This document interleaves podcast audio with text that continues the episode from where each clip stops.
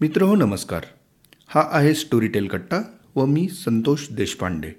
Storytel कट्ट्यावर आपण ऐकता ऑडिओबुक्स जगतातील ताज्या घडामोडी मांडेवरांशी दिलखुलास गप्पा आणि काही खास ऑडिओबुक्सचा परिचय. ऑडिओबुक्सच्या जगतातील ताजी घडामोड म्हणजे स्टोरीटेल ॲपवरील पुस्तकांचा खजिना आता बेचाळीस हजारांवर अधिक पुस्तकांपर्यंत जाऊन पोचला आहे मराठी हिंदी इंग्रजी अशा भाषांमध्ये उपलब्ध असणारा हा खजिना लवकरच अन्य भाषांमध्ये येतो आहे आणखी महत्त्वाची गोष्ट म्हणजे आता वाचकांसाठी श्रोत्यांसाठी रसिकांसाठी हा खजिना दरमहा रुपये चारशे नव्याण्णव ऐवजी फक्त दोनशे नव्याण्णवमध्ये खुला झाला आहे त्यामुळे आपल्याबरोबरच कुटुंबातील अन्य सदस्यांनाही त्यांच्या मोबाईलवर स्टोरीटेल ॲप डाउनलोड करून हजारो गोष्टी कथा कादंबऱ्या माफक शुल्कात ऐकता येणार आहे. आजच्या पॉडकास्टमध्ये आपण संवाद साधणार आहोत ज्येष्ठ कवी लेखक प्रकाशक व संपादक श्री अरुण शेवते यांच्याशी. पुस्तकांवरील अत्यंत प्रेम वाचनाशी असणारी निष्ठा आवड आणि माणसांप्रती असणारी विलक्षण ओढ यातून अरुण शेवते घडले. ऋतुरंगसारखा दर्जेदार दिवाळी अंक गेली पंचवीस वर्ष ते काढतात. नापास मुलांची गोष्ट हाती ज्यांच्या शून्य होते अशा कित्येक रसिकप्रिय आणि प्रेरणादायी पुस्तकांची देण ही त्यांचीच. आपल्या प्रत्येक पुस्तकातून दिवाळी अंकातून वेगवेगळ्या विषयांना सहज स्पर्श करणे यातून माणसांच्या विचारांचा संवेदनांचा वेध घेणं आणि ते वाचकरूपी समाजापुढं अलगट ठेवणं हे त्यांचं वैशिष्ट्य. असे हे अरुण शेवते आज आपणाशी गप्पा मारणार आहेत. स्टोरीटेल कट्ट्यावर आपलं मनपूर्वक स्वागत. अरुण शेवते म्हटलं की समोर येतं ऋतुरंग. नेहमी वेगळा प्रयोग मात्र व्यक्तीच्या रोजच्या जीवनाशी निगडीत असे सूत्र त्यात बांधलेलं. गेली पंचवीस वर्षांच्या या प्रवासात आपण कित्येक उत्तम लेखक घडवले तसेच वाचकही घडवले. आज मागवळून पाहता स्वतः संपादक लेखक आणि त्याहून महत्त्वाचं वाचक म्हणून या सर्व प्रक्रियेकडं आपण कसं पाहता हे आम्हाला जाणून घ्यायचं आहे सर. ऋतुरंगाच्या निमित्ताने. नाही एक तर असं आहे की माझी आई बालवाडी शिक्षिका म्हणून नोकरी करत होती. तर त्यामुळं त्या बालवाडीमध्ये ती जी मासिकं यायची म्हणजे विशेषतः किशोर मासिक यायचं स्त्री मासिक यायचं किल्लोस्कर यायचं किंवा आणखीन लहान मुलांची मासिकं यायची चांदोबा मासिक यायचं तर हे सगळं मी त्या वाचत होतो. आणि त्या वाचनातून मग मला ती सगळी आवड निर्माण झाली. आणि मुळामध्ये असं की माझ्या आईला वाचनाची प्रचंड आवड. त्यामुळं तो वाचनाचा जो संस्कार आहे तो माझ्यावर झाला. म्हणजे कुठे कुठे सर हे सगळी जडणघडण नाही माझं असं माझं बालपण मुळात सगळं ग्रामीण भागात गेलं. म्हणजे मी अकोले नगर जिल्ह्यातलं जे अकोले तालुका आहे तिथे ब्राह्मणवाडा म्हणून गाव आहे. तिथे मी चौथीपर्यंत शिकलो. नंतर पाचवीला मी अकोल्याला होतो. नंतर मग सातवी आठवी नववी दहावी मी परभणी झरी म्हणून खेडेगाव येतो. तेव्हा माझं दहावीपर्यंत शिक्षण हे सगळं खेडेगावात झालं.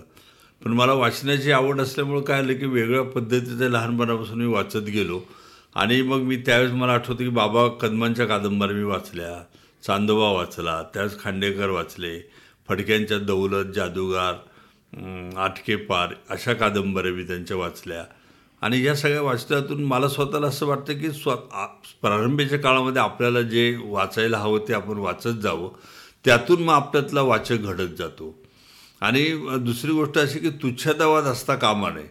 आता तुमच्या त्या प्रवृत्तीवर अवलंबून की तुम्हाला वाचनासाठी किती वेळ द्यायचा आणि किती वेळ दिल्यानंतर किती लेखकाला त्यात आपण सामावून घ्यायचं हे तुमच्यावर अवलंबून असतं.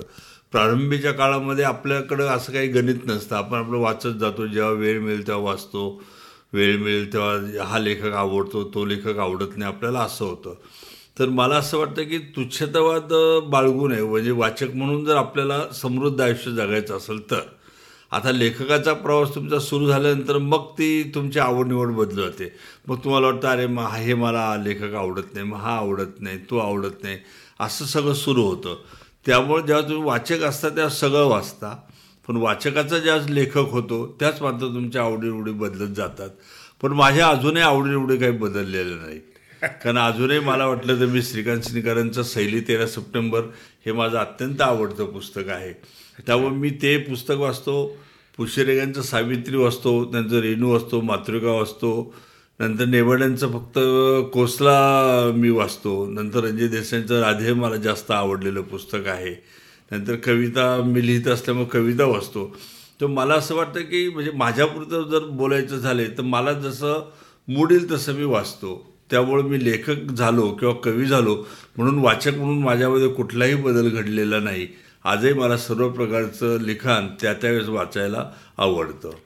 आणि संपादक म्हणून जेव्हा आपण काम करता तेव्हा हे मनात असलेलं वाचनाचं प्रभाव आणि स्वतःची लेखनाची शैली ह्यांचा संपादक म्हणून काम करताना काही हे होतो का? नाही मला असं वाटतं की तुम्ही स्वतः कसे जरी असलात तरी तुमचं संपादक म्हणून मन मोकळं पाहिजे या मताचं मी आहे म्हणजे जसं मी वाचनाच्या बाबतीत म्हणलो की एक तुच्छतावाद जसं असतो तो जसा लेखकांमध्ये येतो तो संपादकांमध्ये सुद्धा तुच्छतावाद येतो म्हणजे तुच्छतावाद हा सगळ्यांमध्ये येतो वाचकांमध्ये. ठेवणं.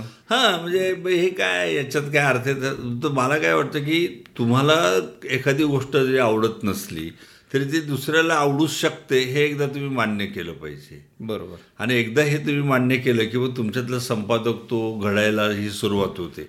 का मला जे आवडतं किंवा माझी जी वाङ्मयीन प्रवृत्ती आहे ते सगळं खरं आणि त्याच पद्धतीने मी करेल तर मला वाटतं हे काही अंशी ज्याला जसा प्रवास करायचा त्याच्यावरती अवलंबून आहे. पण मला स्वतःला असं वाटतं की एखादी गोष्ट ज्यावेळेस मी वाचतो किंवा एखादी गोष्ट तर मला वाटतं की ती मला नाही आवडत पण दुसऱ्याला आवडू शकते. कारण मला जरी शंभर टक्के आवडले नाही तर काही भाग असा असतो की दुसऱ्याला आवडू शकतो. त्यामुळे दुसऱ्याला आवडू शकतं हे एकदा ध्यानात घेतलं की मग तुमचे बरेचसे प्रश्न सुटतात आणि तुम्ही व्यापक पद्धतीने त्याच्याकडे पाहू शकता. आणि मला वाटतं वाचकांना आवडेल यासाठी लेखन करणं हां. किंवा आपण लिहिलेलं वाचकाला आवडणं. ह्या दोन्ही गोष्टी जरी भिन्न असतील. नाही खरं तर काय होतं म्हणजे हे मी काही दैववादी नाही पण माझं मत आहे की सगळा हा नशिबाचाच भाग असतो. कारण तुम्ही कितीही चांगलं लिहिलं म्हणजे आता अनेक चांगली पुस्तकं अशी आहेत. म्हणजे आता विश्राम बेडेकरांचे रणांगण पुस्तक आहे त्याला आता पन्नास वर्ष झाली. पण पन्नास वर्षामध्ये त्याच्या फक्त सात आठ आवृत्त्या निघाल्या. बरोबर. तर त्याच्यामुळं पुढं इतकं अभिजात पुस्तक आहे. किंवा पुशेरेगांचं जसं मी आता सावी असे मराठीतले अनेक चांगली पुस्तकं सांगता येतील की जी पुस्तकं ज्या पद्धतीने लोकांपर्यंत वाचायला म्हणजे जायला पाहिजे ती गेली नाही दुर्दैवानं. तर मला वाटतं मी काही दैववादी नाही पण समाव नशिबाचा काही भाग आणि आणि तो वाचकांच्या पण तो भाग असतो. वाचकांचाही नशीब असतो की वाचकांना एवढं चांगलं असून सुद्धा ते- ते मिळणं त्यांना. त्यांना मिळत नाही किंवा मिळालं तरी त्यांना ते डायजेस्ट होत नाही. तेव्हा अनेक अभिजात पुस्तकं जी आहेत ही अशी बाजूला पडल्यासारखी वाटतं त्याचं मात्र मला व्यक्तिगत खूप दुःख वाटतं म्हणजे. दुसरं म्हणजे एक एक विषय निवडणं.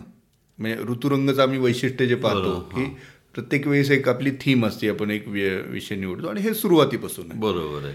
तर आपण निवडलेला विषय वाचकांना आवडेल का? असं तुमचं काही तर्क असतो त्याच्यामागे किंवा काही नाही सगळ्यात महत्वाचं काय असतं की म्हणजे मी बऱ्याचदा असं मी म्हटलो की काय लिहून घेऊ नये हे एकदा कळलं ना की मग अंक चांगला होतो. असं आहे. तर हे पहिल्यांदा कळलं पाहिजे. कारण असतं की तुमचे अनेक लेखक मित्र असतात. अनेक लेखक तुमचे मित्र नसले तरी लेखक म्हणून तुम्हाला ते आवडत असतात. किंवा काही लेखक चांगले असतात पण ते तुम्हाला आवडत नाहीत. म्हणजे माझं म्हणणं स्वतःची एक असं आहे की काय कुणाकडून काय लिहून घेणं याच्यापेक्षा काय लिहून न घेऊ हे कळलं पाहिजे. वा. आणि हे सगळ्यात अतिशय महत्त्वाचं असतं. आणि अशा पद्धतीने वागणी मला वाटतं ही जर भूमिका असली तर मला वाटतं लोकांना कुणी अंक काढला आणि कुणी संपादक असला तरी तो अंक त्यांना आवडू शकतो म्हणजे. बरेचदा अरुण शेवते म्हणलं की आमच्यासमोर आणखी काही पुस्तकं येतात. त्यातलं म्हणजे अगदीच नावं घेण्यासारखी बरीच आहेत तरी त्यातली मी उल्लेखनीय म्हणून हाती ज्यांच्या शून्य येतं हे. पुस्तक आहे. किंवा नापास मुलांची गोष्ट आहे. तुमच्या एकूणच लेखनाचा किंवा विषयांचा गाभा जर मी बघितला तर तो कुठेतरी प्रेरणा देणं बरोबर. इकडे जातो असं म्हटलं पाहिजे. किंवा बरेचदा आपलं स्तंभलेखन सुद्धा आहे. त्याच्या मुळाशी हीच कुठंतरी गोष्ट आहे की वाचकांना प्रेरणा मिळावी त्यातनं. हे कसं जमतं? नाही मला स्वतःला काय वाटतं की एक तर कसं होतं की पॉझिटिव्ह दृष्टिकोन हा आणि आणि हे सुद्धा कुठलाही अभिनिवेश न ठेवता. की मी I am a motivational thought leader वगैरे असं जे एक असतं ना. असं कुठलाही अभिनिवेश न ठेवता हे त्यातनं पाझरत नेणं ही भूमिका आपली नाही एकतर मला काय वाटतं की पूर्वीच्या काळी स्पर्धा होती पण पूर्वीच्या काळी जरी स्पर्धा असली ना तरी माणसं अधिक जवळ होती. हा महत्त्वाचा भाग होता. आणि आता स्पर्धा अधिक आहे पण माणसं जवळ नाहीत.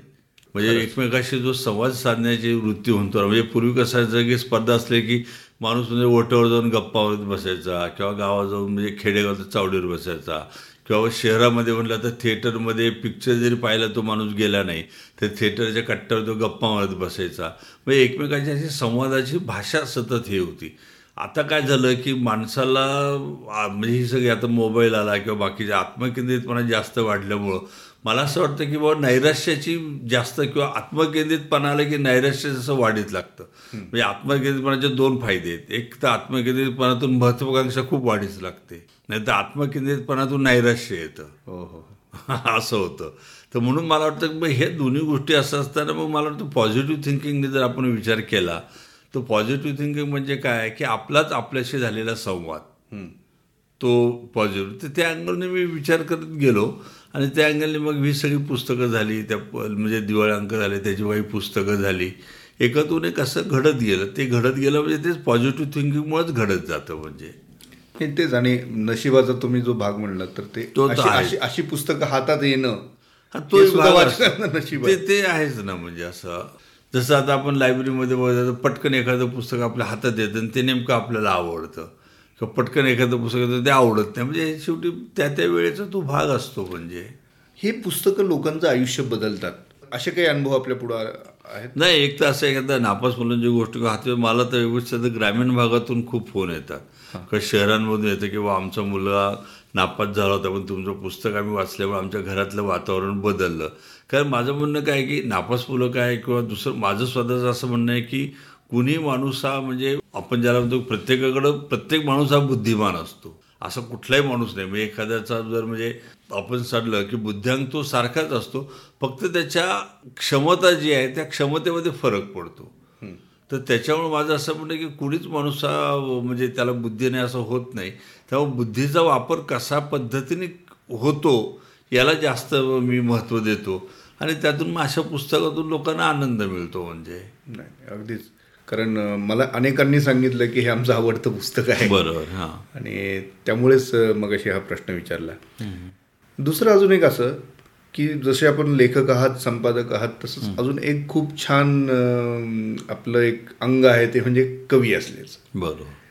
तुमचा कवितेकडचा कवितेच्या प्रांतातला प्रवास नाही एक तर कसं फार आम्ही क्वचित ऐकलेलं दहावीमध्ये असताना दहावीमध्ये असताना मी कविता करायला सुरुवात केली.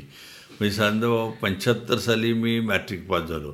तर पंच्याहत्तर ते आता दोन हजार अठरापर्यंत मी कविता लिहितो माझी पुस्तकं निघाली. मला सुदैवाने बुवा चांगले प्रकाशक मिळाले हे मिळाले. तर त्याच्यामुळे पण कवितेचा एक माझ्यातली माझ्यात एक चूक माझी फार महत्त्वाची झाली आहे काव्य एक तर असं की मला कविता मासिकांना पाठवायचा खूप कंटाळा.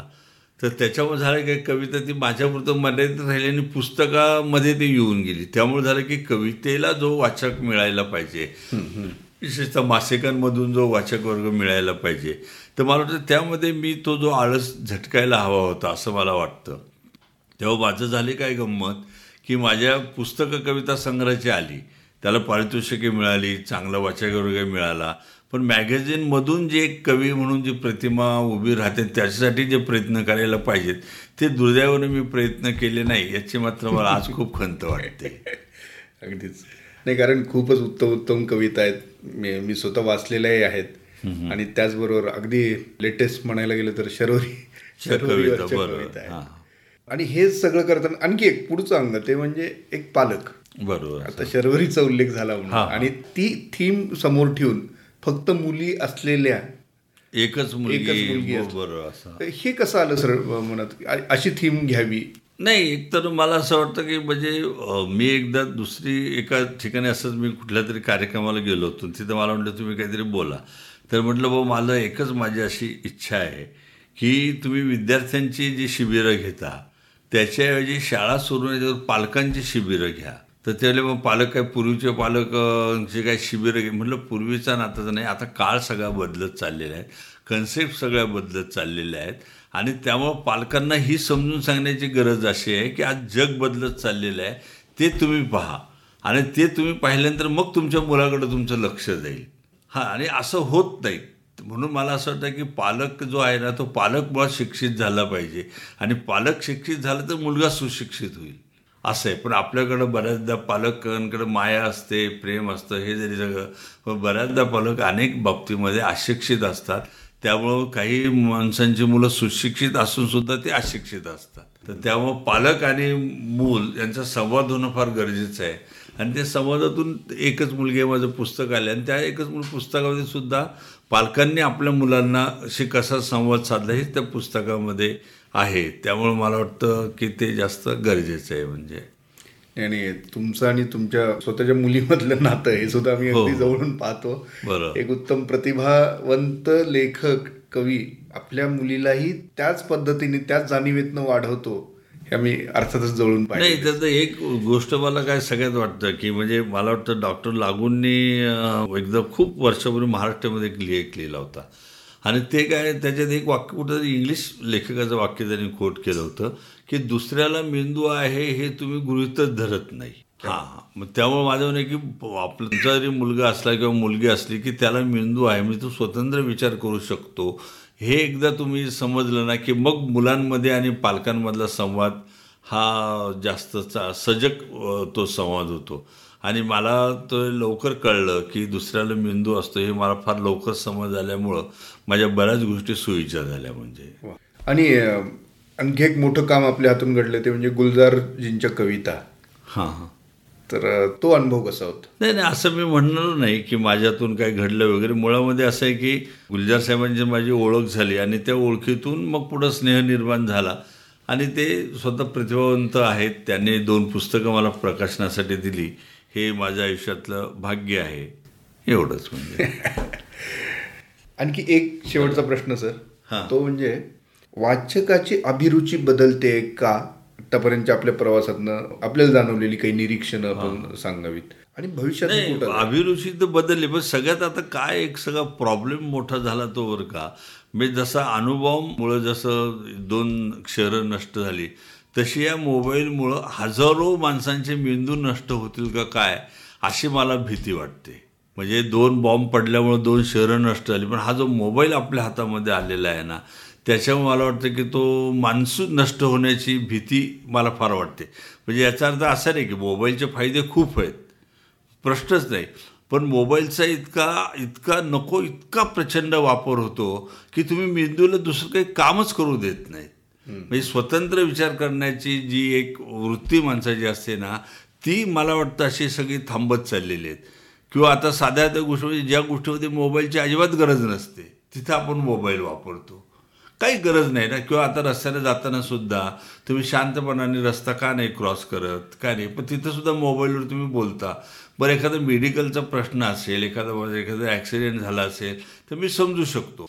परंतु काही कारण नसताना फोनवर तुम्ही रस्त्याने चालताना बडबड करता मोबाईलवर तर मला वाटतं या सगळ्या गोष्टीचा परिणाम वाचनावर झालेला आहे. आणि त्यामुळं वाचन थांबायला जर काही पुढं कारण असेल जसं टी व्हीचं आपण म्हणालो पण टी व्हीमुळं मला असं नाही वाटत की वाचन थांबलं म्हणून. असं कारण आत्ता जर आपण पाहिलं तर टी व्हीवर अनेक वर्ष झाली तरी वाच पुस्तकं निघतात. वाचन पण मोबाईल या एक घातक गोष्ट आहे असं माझं अगदी मनापासून मत आहे. आणि त्याचं आता अनेकदा ते हे होतं की याच्यातून मनोरुग्ण तयार होण्याची जास्त मोबाईलमुळं भीती आहे. म्हणून मला असं वाटतं की वाचक जर चांगला घडायचं असेल तर हे माझं अति म्हणजे फार मोठं हे झालं मत. पण माझं असं वाटतं की दिवसातून फक्त अर्धा तास जर मोबाईल तुम्ही वापरला तर तुम्ही वाचनाकडे तुमचं हे होऊ शकतो. आता दिवसभर काही काम तुम्हाला धंदा असो नसो मोबाईल हाच तुमचा एक धंदा होऊन बसलेला आहे हे अतिशय वाईट गोष्ट आहे. आणि त्याचा परिणाम तुमच्या वाचनावर होतो अभिरुचीवर होतो आणि सगळ्याच गोष्टींवर होतो. नाही अर्थातच. पण त्यांचा त्यांना विषय काय हवेत? काय कशातनं हवंय असं काही नाही नाही माझं मत विषयचं नाही. मग जग जसं बदलत चाललं ना ते कसं तुम्ही मांडता याच्यावर सगळं अवलंबून आहे. म्हणजे हे चॅलेंज हे चॅलेंज लेखकाकडं आहे. हा हे चॅलेंज आता लेखक लेखकांचं आहे वाचकांकडे चॅलेंज आहे असं मी अजिबात मानत नाही. आता हे लेखकांचं चॅलेंज आहे की जे बदलतं जग आहे त्या बदलत्या जगाकडं तुम्ही कसं पाहता? आणि त्यांनी जर चांगल्या पद्धतीने पाहिलं तर अनेक चांगले. अभिजात वाचक निर्माण होते अगदीच. आणि त्या आपण म्हणतोय ते अगदी तंतोतंत खरी आहे गोष्ट. त्याचमुळं मग जर मोबाईलच वापरत असेल ही पिढी तर त्यांना मोबाईलमधनंच त्यांनी वाचलं पाहिजे असं आपलं स्टोरी टेलच्या माध्यमातून. प्रयत्न आहे आणि त्यासाठी म्हणून मी म्हणतो की मोबाईल विषयी माझं म्हणजे चांगलं मोबाईलच्या फायद्यांविषयी माझं मत. बरोबर. पण जे गैर जे तोटे आहेत ना ते फायद्यापेक्षा भयानक अगदीच अगदीच म्हणूनच read the way you want असं आम्ही म्हणतो बरोबर. किंवा किंवा close close your eye eye. And read read बरोबर. असंही म्हणतो सर या ठिकाणी तुम्ही मला बोलवलं त्याचा मला अतिशय आनंद झाला आपण मित्र आहोत त्यामुळे एका मित्राशी हा संवाद घडला याचा मला जास्त आनंद आहे. अगदीच अगदीच. सर धन्यवाद. तर मित्र हो हे होते श्री अरुण शेवते. स्टोरीटेल कट्ट्यावर त्यांनी आपल्याशी मनमोकळा संवाद साधला. या गप्पा आपणास नक्कीच आवडल्या असतील यातून आपणास नवं काही मिळालं असेल याची मला खात्री आहे. स्टोरीटेलमध्ये जुन्या अभिजात साहित्यापासून दमदार अशा नव्या गोष्टींची सातत्याने भर पडत असते हे आपणास माहीत असेलच. लवकरच स्टोरीटेल ओरिजिनल सिरीजमध्ये एक नवी मालिका येते ती म्हणजे मृत्योपनिषद. मृत्योपनिषद ही कथा आहे मृत्युंजय प्रधान नामक भयकथा लेखकाची. स्वतःच्या कथांमधून अकल्पित अशा घटनांचा पसारा मांडत असतानाच या लेखकाच्या आयुष्यात विचित्र घटना घडू लागतात आणि यातून ही कथा आणखी उलगडत जाते श्रोत्यांना खिळून ठेवते. ऋषिकेश गुप्ते यांनी लिहिलेल्या या कथामालिकेला आवाज लाभलाय प्रसिद्ध कलाकार किशोर कदम यांचा. पुढच्या आठवड्यामध्ये आपल्या भेटीला येणाऱ्या या रहस्यमयी मृत्योपनिषदला ऐकणं ही नक्कीच वेगळी पर्वणी ठरणार आहे. आपण तिचा जरूर जरूर लाभ घ्यावा. आणि हो पुन्हा एक आठवण जी ऐकायला आपल्यास नक्की आवडेल. स्टोरीटेलचं मासिक शुल्क आता आणखी कमी करण्यात आलं आहे दरमहा चारशे नव्याण्णव ऐवजी फक्त दोनशे नव्याण्णव रुपयांमध्ये आपणासाठी बेचाळीस हजारांहून अधिक पुस्तकांचा खजिना आता खुला झाला आहे.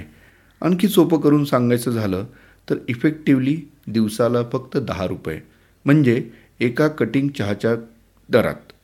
आता इतक्या माफक शुल्कात दर्जेदार अशा गोष्टी कथा कादंबऱ्या अमर्यादितपणे ऐकण्याची अशी संधी आपणापुढं चालून आली आहे. आपण तिचा जरूर जरूर लाभ घ्यावा.